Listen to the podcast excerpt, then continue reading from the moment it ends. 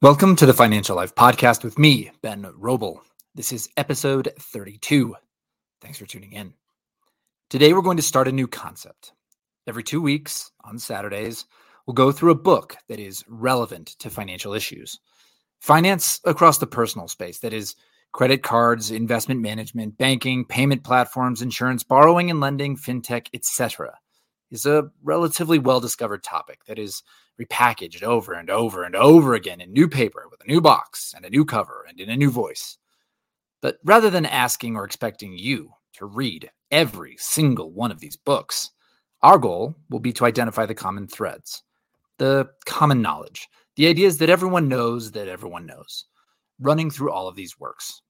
We'll also be able to identify the unique ideas, some good and some bad, and try to frame how they work in and apply to financial life in general and to your financial life specifically. Hopefully, this will help us cover a lot of ground while helping you determine what is most relevant to you and a book that articulates it in a way that is easiest for you to approach. That all being said, we're going to start this new programming with a foundational book in the personal finance space that is also pretty short, only about one hundred fifteen pages. The Richest Man in Babylon, written in nineteen twenty-six by George Clason. So I suppose the best place to start this discussion is with the author himself. George Clason was born in Louisiana, Missouri in eighteen seventy-four and died in Napa, California in nineteen fifty-seven. He attended the University of Nebraska and served in the U S Army during the Spanish-American War. He eventually moved to Denver, Colorado, my hometown, where he started two companies, the Clason Map Company and the Clason Publishing Company. The Clason Map Company was the first to publish a road atlas of the United States. That is something many of us who have used a paper map will recognize.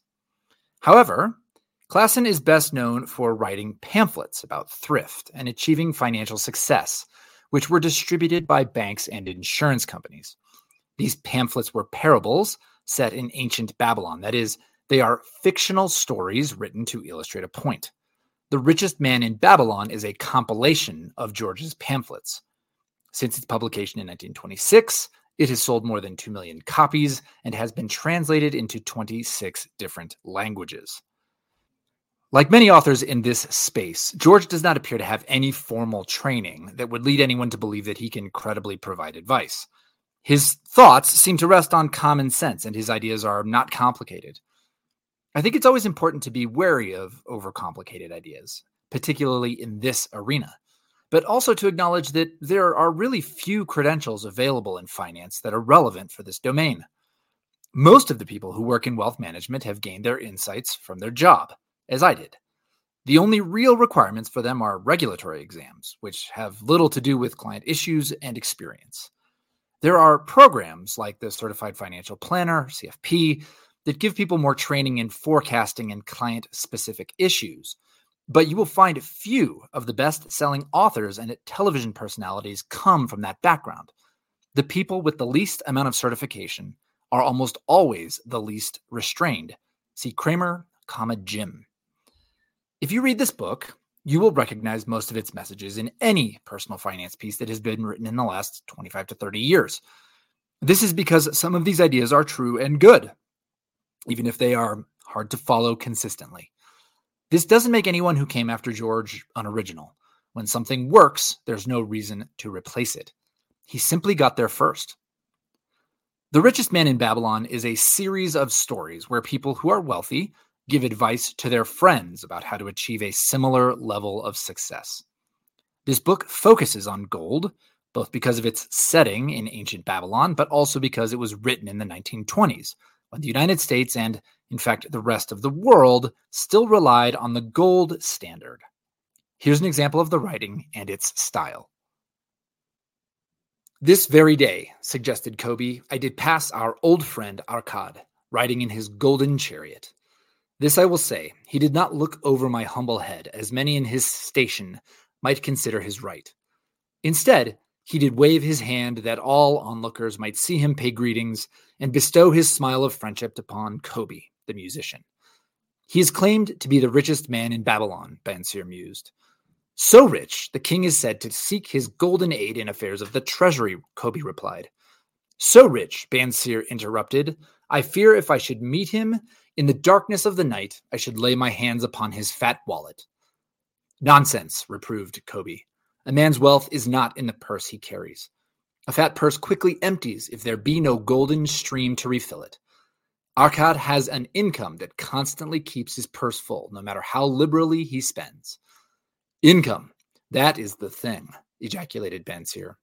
I wish an income that will keep flowing into my purse, whether I sit upon the wall or travel to far lands. Arkad must know how a man can make an income for himself. Now, even though this is not the primary message of the book, I think it is an interesting starting point. If you are interested in personal finance or your own financial life, then you are probably besieged from every side with ideas about passive income.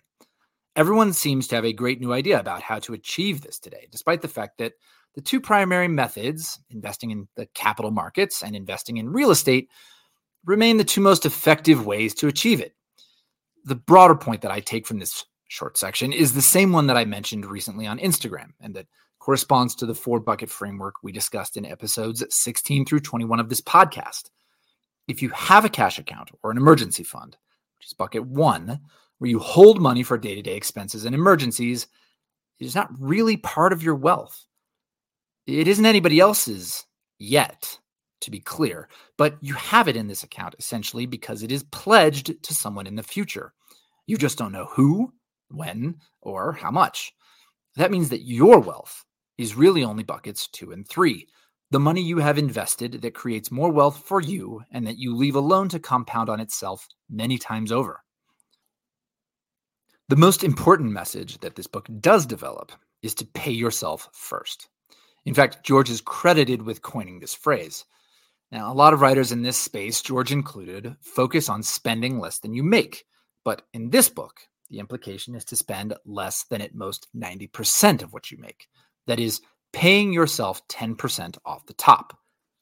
This is the beginning of George's answer to the question of how to prioritize spending, investing, and debt repayment. His view throughout this book is that investing in yourself is critical so that your money can work for you. This is also the basis for four oh one k programs and all the new apps today that siphon money from your bank account to save it on their platform. If you don't see the money, you can't spend it. This leads us to the next major point from the book, which is to make money work for you. Again, this is a popular idea that you hear a lot today. Essentially, this idea is to allocate some money to yourself and then to let it compound and grow without touching it. George offers some complementary ideas to this one, which include seeking wise counsel when investing and putting your money to work in investments with reasonable returns. Now, if your social media feeds are anything like mine, these ideas are good, but hard to sift out from all of the noise coming at us from people who all have new ideas on how to dramatically improve our passive income or increase our wealth. I'm not sure any of these people would qualify as wise counsel.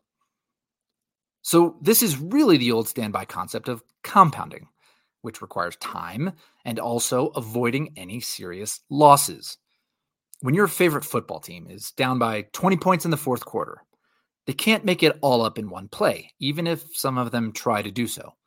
George and his Babylonian characters would advise similarly that making large and risky bets to try to massively grow your wealth quickly is usually a pathway to ruin. The exceptions prove the rule. Now, there are some other concepts in this book that are pretty well understood. Stay out of debt, save for retirement, and make your home a profitable investment. This last point is interesting because I think our relationship with housing has gotten more complicated over the last decade. We'll spend some time on that specific issue in the future, so we won't dig into it now. The rest of the book treads a bit into the self-help arena, extolling the value of hard work and learning as you get older. So in my view, parables, or collections of them like this, are not as effective a tool as they may appear to be. There are some other books out there written in this style that do work. I'm thinking about the Patrick Lencioni books about business as an example, because their goal is to provide a working example of a real-world experience. In this case, George's ideas are good, and they stand on their own. So there was really no reason to couch them within an ancient culture, unless somehow that helped his cause back in the nineteen twenties.